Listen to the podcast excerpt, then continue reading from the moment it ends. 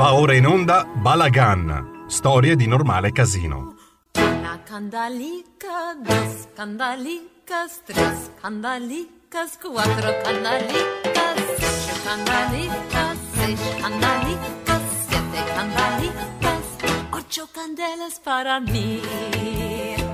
Los pastalicos voy a comer, con almendricas y la miel. Los pastalitos voy a comer, con almendricas y la miel. Oh. Radio R P L, è arrivato il momento di Balagan. Subito la linea a Vittorio Robiati Bendaud.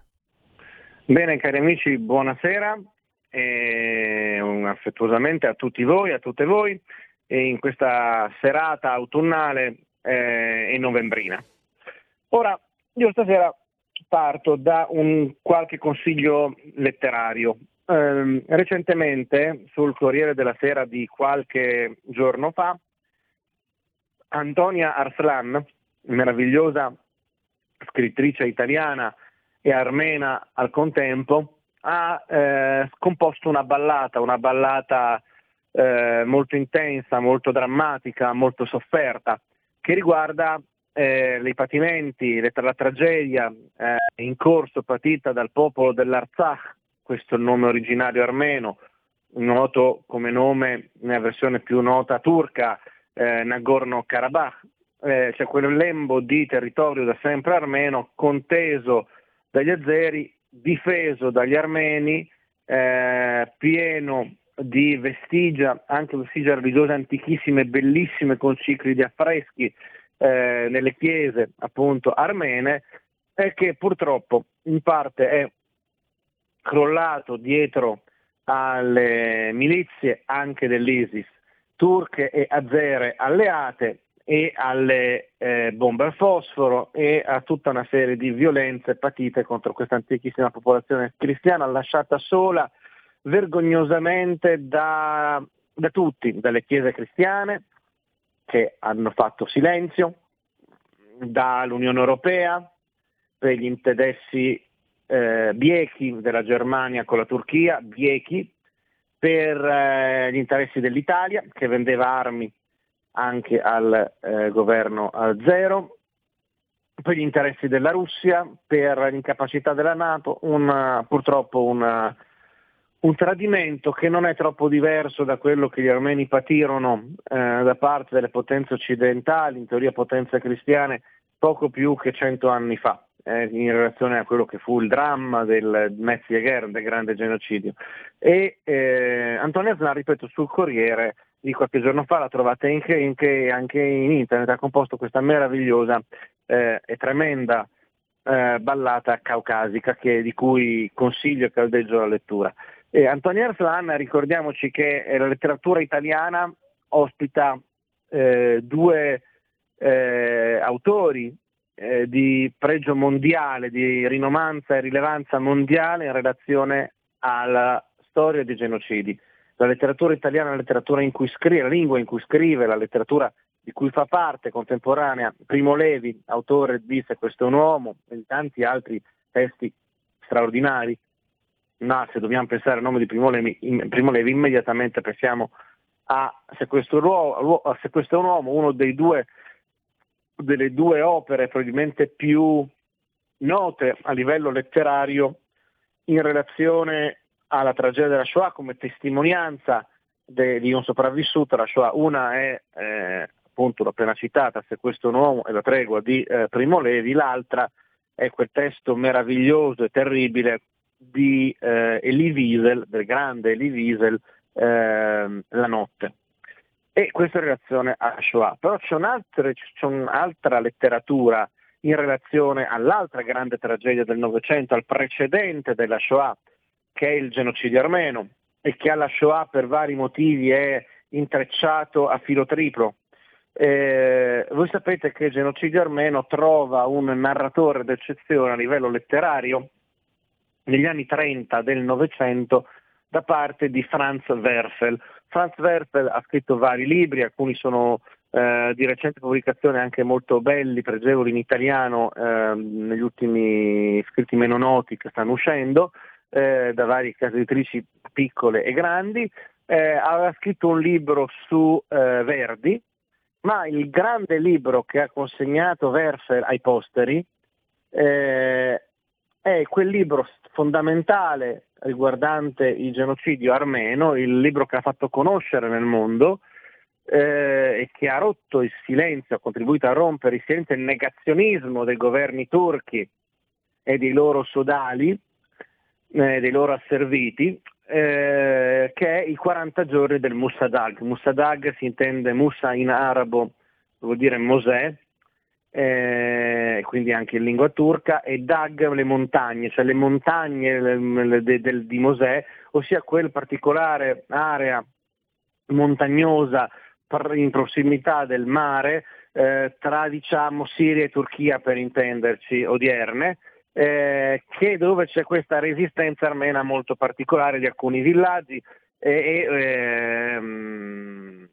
in mezzo appunto al, della devastazione, all'orrore dell'imperversare dell'opera genocidaria patita dal popolo armeno per mano turca. Il popolo armeno, ricordo, anche dai cristiani d'Oriente eh, assiri e dai cristiani eh, greci del Ponto, non soltanto dagli armeni, per un totale, gli armeni un milione e cinquecentomila vittime, eh, quattrocentomila vittime i greci del Ponto e ottocentomila vittime Eh, i cristiani assiri. Ora, Werfel era uno scrittore ebreo, eh, amico intimo di Franz Kafka eh, e di Max Brod, anche egli amico di Kafka, per cui abbiamo questa triangolazione amicale eh, d'eccezione, eh, ove i più noti sono appunto Kafka e Werfel. Werfel Mm, appunto ha questo successo straordinario grazie ai quaranta giorni del Musa Dagh, che escono in lingua tedesca eh, praticamente poco dopo l'avvento di Adolf Hitler eh, al um, cancelliere e Führer eh, tedesco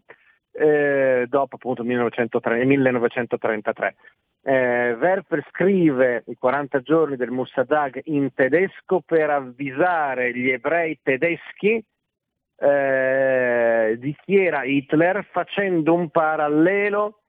appunto con i giovani turchi e con quello che accadde agli armeni. Quindi fu un libro che parlò di un genocidio per avvertire altri di un altro genocidio che sarebbe, si sarebbe eh, consumato di lì a breve. Va detto che ovviamente, in quanto scrittore ebreo, I libri, il libro celeberrimo di Werfel fu messo al bando e bruciato eh, dalla polizia tedesca e, e dal governo tedesco, e fu eh, bollato come il complotto, sentite chi parlava, eh, il complotto eh, armeno-ebraico, okay? Di cui Werfel era uno dei massimi eh, esponenti, a dire dei, dei nazisti. Eh, ora, l'altro grande libro che parla del genocidio armeno è, con un'importanza pari eh, ai quaranta giorni del Musa Dagh, è La masseria delle allodole eh, di Antonia Arslan. Quindi, come per la Shoah abbiamo due grandi bestseller, eh, uno Primo Levi, l'altro Elie Wiesel, anche per la memoria del genocidio armeno abbiamo due grandi testi imprescindibili, testi fondamentali, per cui uno che si voglia, una persona che voglia eh, approfondire entra diciamo in questo universo di dolore eh, e vede anche le coordinate di questo spaesamento esistenziale da cui è dovuto a questa devastazione tremenda, ehm, con i libri di Franz Werfel, un ebreo, e un libro di una cristiana eh, di cattolica ma di rito armeno, che è cresciuta diciamo con entrambe le forme di eh, cristianesimo, l'antica tradizione orientale armena meravigliosa e con anche un patrimonio eh, musicale ricchissimo e straordinario, eh, di cui il massimo esponente novecentesco fu eh, Komitas Vardapet, cioè questo sacerdote Komitas che poi dopo impazzì eh, a seguito delle violenze e degli orrori che vide nel corso del genocidio. E, e, Antonia è cresciuta in Italia e quindi ha avuto anche una formazione ehm, religiosa cattolica eh, di tradizionale diritto latino. Ora, la lingua italiana contemporanea quindi ospita nella nostra letteratura due classici mondiali, eh, uno in relazione alla Shoah, uno in relazione al genocidio armeno, eh, eh, Levi e Arslan. Eh, questo è interessante perché eh, la scrittrice in questione ormai è entrata, visto che viene fatta leggere fortunatamente nelle scuole, io auspico eh, che questo continui, si diffonda e eh, diventi una pratica invalsa anche per la qualità eccezionale a livello letterario della scrittura, peraltro una scrittura femminile in questo caso eh, preziosa, eh, del libro di eh, Antonia Arslan. Ergo, la nostra letteratura è diventata una imprescindibile per la contemporaneità, con questi due straordinari nomi eh, di calibro mondiale. Ecco, dico questo, ho fatto questa riflessione perché recentemente, da pochi giorni, è uscito invece un altro libro sul genocidio armeno, molto importante vista l'attualità e il silenzio colpevole dei media e l'ottondimento delle coscienze, anche l'istupidimento delle intelligenze delle nostre rappresentanze politiche eh, rispetto a quanto si è consumato eh, in Caucaso. Eh, e questo libro è della scrittrice Anny Romand o Arni, Anny Romand, eh, Mia nonna di Armenia, il titolo è Mia nonna di Armenia, eh, delle edizioni La Lepre, con prefazione di un'altra celeberrima scrittrice italiana che è Dacia Maraini. Eh, Dacia Maraini, per l'altro, eh, già quando uscì anni fa, ricorderete, con grande successo, affermandosi sempre più anche per i passaparola, oltre che poi dopo per i, figli, per il film meraviglioso realizzato dai fratelli italiani, questi poeti della cinematografia italiana contemporanea, il, rispetto alla Masseria della Lodole. Ecco, Dacia Maraini, anche lei, evidentemente la signora Maraini ha molto a cuore eh, la causa armena, e questo le fa onore. Eh, recensì e eh, promosse eh, la, all'epoca il libro di Antonia Arslan. Ecco, in questo caso vediamo una prefazione di Dacia Maraini per questo bel libro che si chiama Mia nonna d'Armenia, Anny eh, Romand, La Lepre Edizioni. Ora, cambiando completamente argomento, noi siamo entrati, come ricordavo eh, nello, nella scorsa puntata, in, nella periodo autunnale. Periodo autunnale abbiamo evocato alcune eh, poesie, abbiamo evocato Ippolito Nievo, abbiamo evocato Pascoli, Carducci e Paul Verlaine. Ehm, con questi profumi, con questi eh, brume, con questa luce autunnale, e con i suoi frigori e con l'estate di San Martino. Ora vorrei evocare, eh, ed è una cosa non meno poetica, ma sicuramente eh, meno paludata, eh, alcuni profumi e alcuni sapori d'autunno, dell'autunno italiano, dell'autunno tradizionale, perché eh, è tempo di zucca. Eh, voi sapete che la tradizione italiana eh, vede una gara eh, culturale eh, tra il ravioli, i tortelli eh, mantovani alla zucca, eh, laddove sono famosi per un ripieno particolarmente dolce. Voi sapete che nella ricetta, sono ricette molto antiche quelle di cui stiamo parlando, sia nel caso di quelli mantovani, sia nel caso dei loro concorrenti, di cui parleremo a breve. Eh, la zucca, eh, l'impasto appunto, è miscelata con eh, l'amaretto, quindi c'è questa nota dolce, laddove il raviolo poi dopo viene, eh, lo faccio, ne parlo nella versione più nota, quella burro e salvia, eh, il burro, la salvia e il parmigiano vanno con queste note eh, di sapidità a contrastare, a sposarsi in maniera assolutamente lussuriosa con eh, il ripieno della zucca miscelata all'abaretto. Questo accadeva nei domini dei Gonzaga, in questa magnifica, immaginiamoci eh, questa magnifica Mantova Eh, rinascimentale, eh, con tutto il suo splendore. Stiamo pensando a questa grande dinastia italiana eh, che tra l'altro amministrò per un certo periodo anche un territorio molto lontano dal mantovano e eh, da Sabbioneta, eh, ossia il Monferrato, eh, che per un certo periodo fu sotto il dominio dei Gonzaga. E, bene, eh, il Gonzaga, eh, immaginiamoci questa, questa magnifica eh, territorio, la patria di Leon Battista Alberti, questa mh, mh,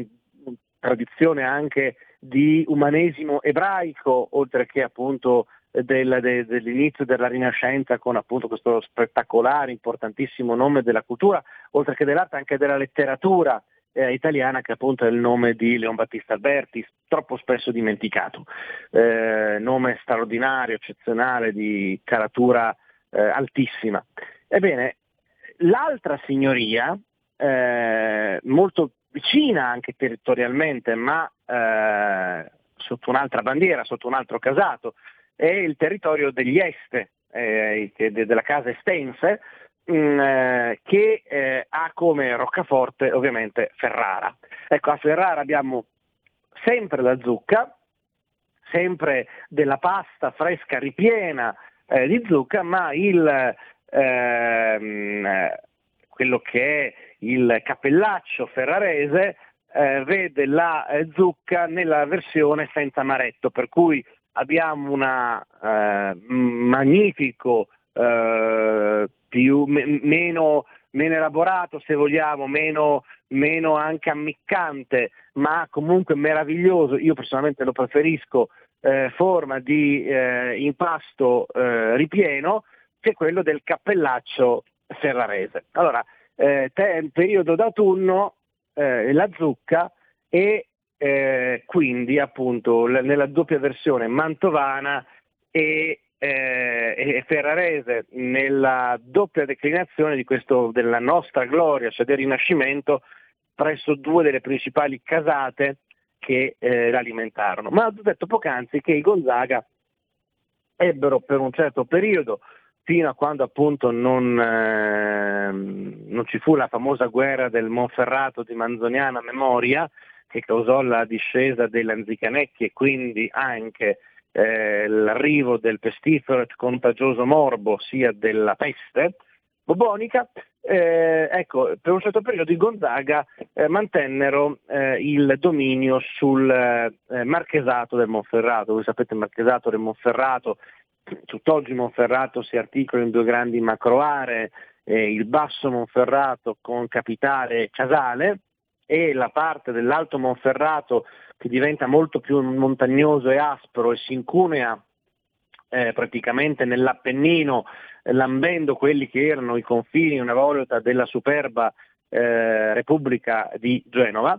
Eh, ecco, il marchesato del Monferrato venne Eh, prima governato dalla famiglia D'Aleramo, eh, vi ricordate la poesia Ubertoso di Castella e Vigne, suol D'Aleramo, e poi dalla famiglia Paleologi. Eh, bene, perché parlare di Monferrato? Perché chiaramente si è parlato di vigne, eh, quindi parliamo di vini meravigliosi in quel del Monferrato, parliamo di Barbera, parliamo di Rouquet, parliamo di dolcetto d'Ovada, parliamo di dolcetto d'Acqui, parliamo, parliamo di Barbera superiore dell'Alto Monferrato, eh, vini meravigliosi, sia ben chiaro, soltanto per rimanere nei rossi, rossi gloriosi peraltro, eh, e poi dopo eh, c'è un territorio che mh, va dall'Alessandrino verso l'Astigiano e eh, di lì sale, che è il territorio straordinario delle Langhe. Ora,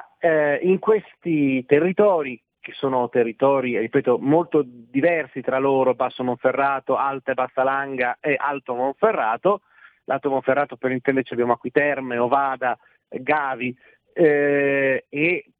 salendo verso, verso appunto le montagne dell'Appennino, i Monti Beigua per intenderci. Eh, bene, il, in quelle zone è zona di funghi, oltre che di grandi vini, come ho ricordato, abbiamo eh, funghi straordinari e abbiamo un particolare tubero di cui eh, scrisse un eh, signore che nacque a Bevagna, in provincia di Perugia, nel millecinquecentotrentadue e che eh, morì a Roma nel millecinquecentosettantaquattro, eh, che era un medicus physicus, cioè quindi esercitò una, la professione di medico eh, in varie località umbre, ma più che altro fu un famoso falsario. E, e, e oltre che storico e scrittore, un personaggio assolutamente, assolutamente eh, che varrebbe tutta la nostra trasmissione, che varrebbe un libretto per parlare di lui. Bene, eh, ritorniamo. Il nostro Alfonso Ceccarelli o Ciccarelli scrisse un trattato che venne pubblicato a Padova. Eh, Padova all'epoca, sapete benissimo, era una roccaforte della, degli studi universitari, una delle prime università del mondo, e fondamentale era la facoltà di medicina, oltre che alla facoltà di filosofia e teologia. Eh, faccio un esempio che riguarda la cultura ebraica: tra il millequattrocento e il millesettecento presso l'Università di Padova si laureano oltre quattrocento medici ebrei che venivano da tutto il mondo, dall'Italia, d'Oltralpe, dalla Russia, dai territori tedesco-polacchi, perfino alcuni dall'impero ottomano. Bene, all'Università di Padova eh, Ceccarelli pubblica nel millecinquecentosessantaquattro un trattato su un particolare prodotto che troviamo alla grande nel Monferrato e nel Langhe. E questo, prodotto, questo trattato è un trattato sul tartufo ed è un opusculus de tuberis, e che diventa famosissimo ed è appunto uno dei primi studi sul, eh, sul tartufo, ed è uno dei considerato con, tu, pur con tutta una serie di eh, tare che andrebbero fatte, uno dei primi li, libri di eh, micologia, quindi della scienza che studia i funghi, che eh, sia stato stampato, ma ripeto eh, la rilevanza scientifica dell'opera è pressoché Eh, nulla, eh, perché il personaggio nel suo eclettismo eh, ne aveva sparato un po' tante. Comunque è, è significativo e anche simpatico che questa meraviglia italiana, voi sapete che in particolare il tartufo bianco d'Alba è il, um, considerato il migliore del mondo, c'è una versione anche nel ex Ducato d'Urbino, quindi così chiudiamo con un'altra Eh, patria del Rinascimento italiano, il Ducato d'Urbino. Voi vi ricorderete certamente la figura straordinaria di Federico di Montefeltro. Poi dopo, quando il Ducato eh, arrivò alla, all'esaurirsi della dinastia che eh, lo, lo resse, prima in Montefeltro poi Della Rovere, venne, eh, venne devoluto, ci fu quindi la devoluzione del Ducato d'Urbino, che de, de, sotto cui vi era anche Pesaro, Cagli e altri territori, alla Santa Sede, e quindi venne inglobato nei eh, territori pontifici. Eh, bene, nel eh, Ducato d'Urbino, in dei territori meravigliosi, eh, c'è un paese che si chiama Acqualagna, dove c'è anche lì una eccellenza di tartufo, sempre di tartufo bianco, che è eh, il tartufo d'Acqualagna, perché abbiamo in Monferrato il tartufo d'Alba, In, nelle Marche, nelle meravigliose amate Marche, come posso dire a buon diritto del nel mio meraviglioso amato Monferrato, visto che eh, frequento e ho cresciuto in quelle terre, proprio nell'Alto Monferrato fin da ragazzino, ehm, abbiamo questi due tartufi. Ovviamente eh, questi sono, diciamo, le due eccellenze del mondo del tartufo. Sapete perfettamente che ci sono varie forme di eh, tartufo nero, dove, se non vado, vado errando, Eh, quello più nobile nel, del tartufo nero è quello eh, di Norcia.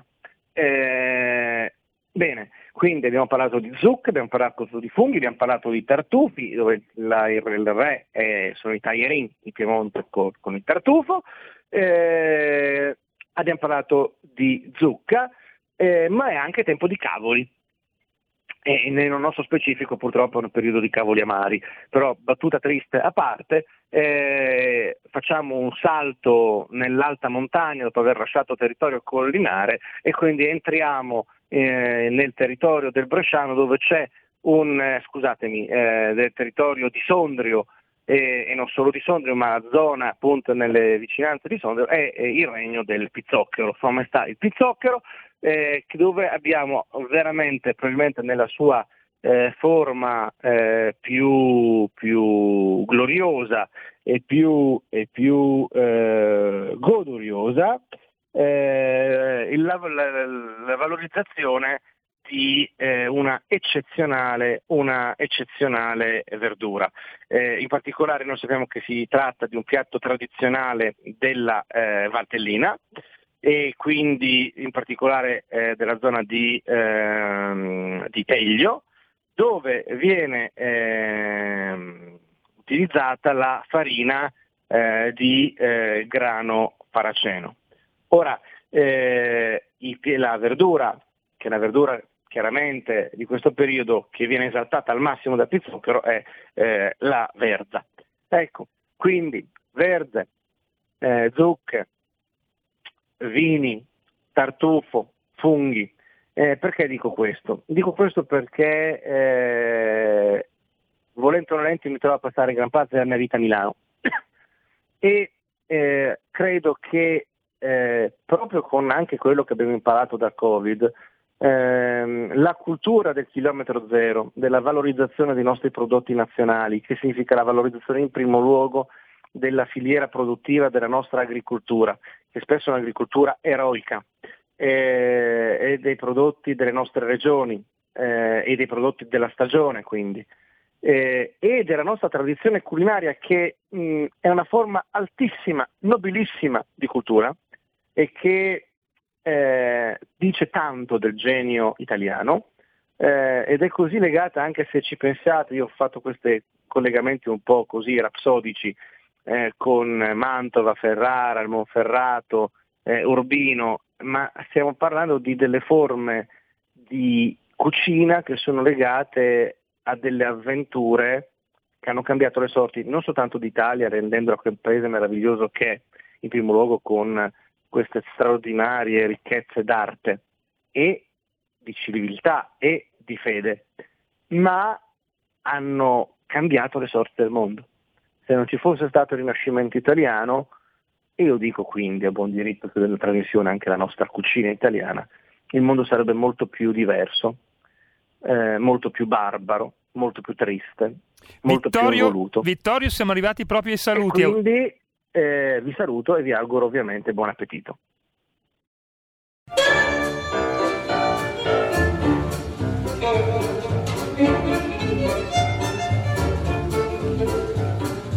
Рут туманой над рекой, покрыт бирюзой, стоит у моря прерывной Одесса, город мой.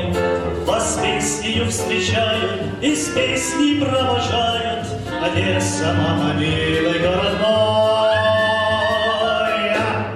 Одесса, жемчужина у моря. Одесса, где за нас столько горя.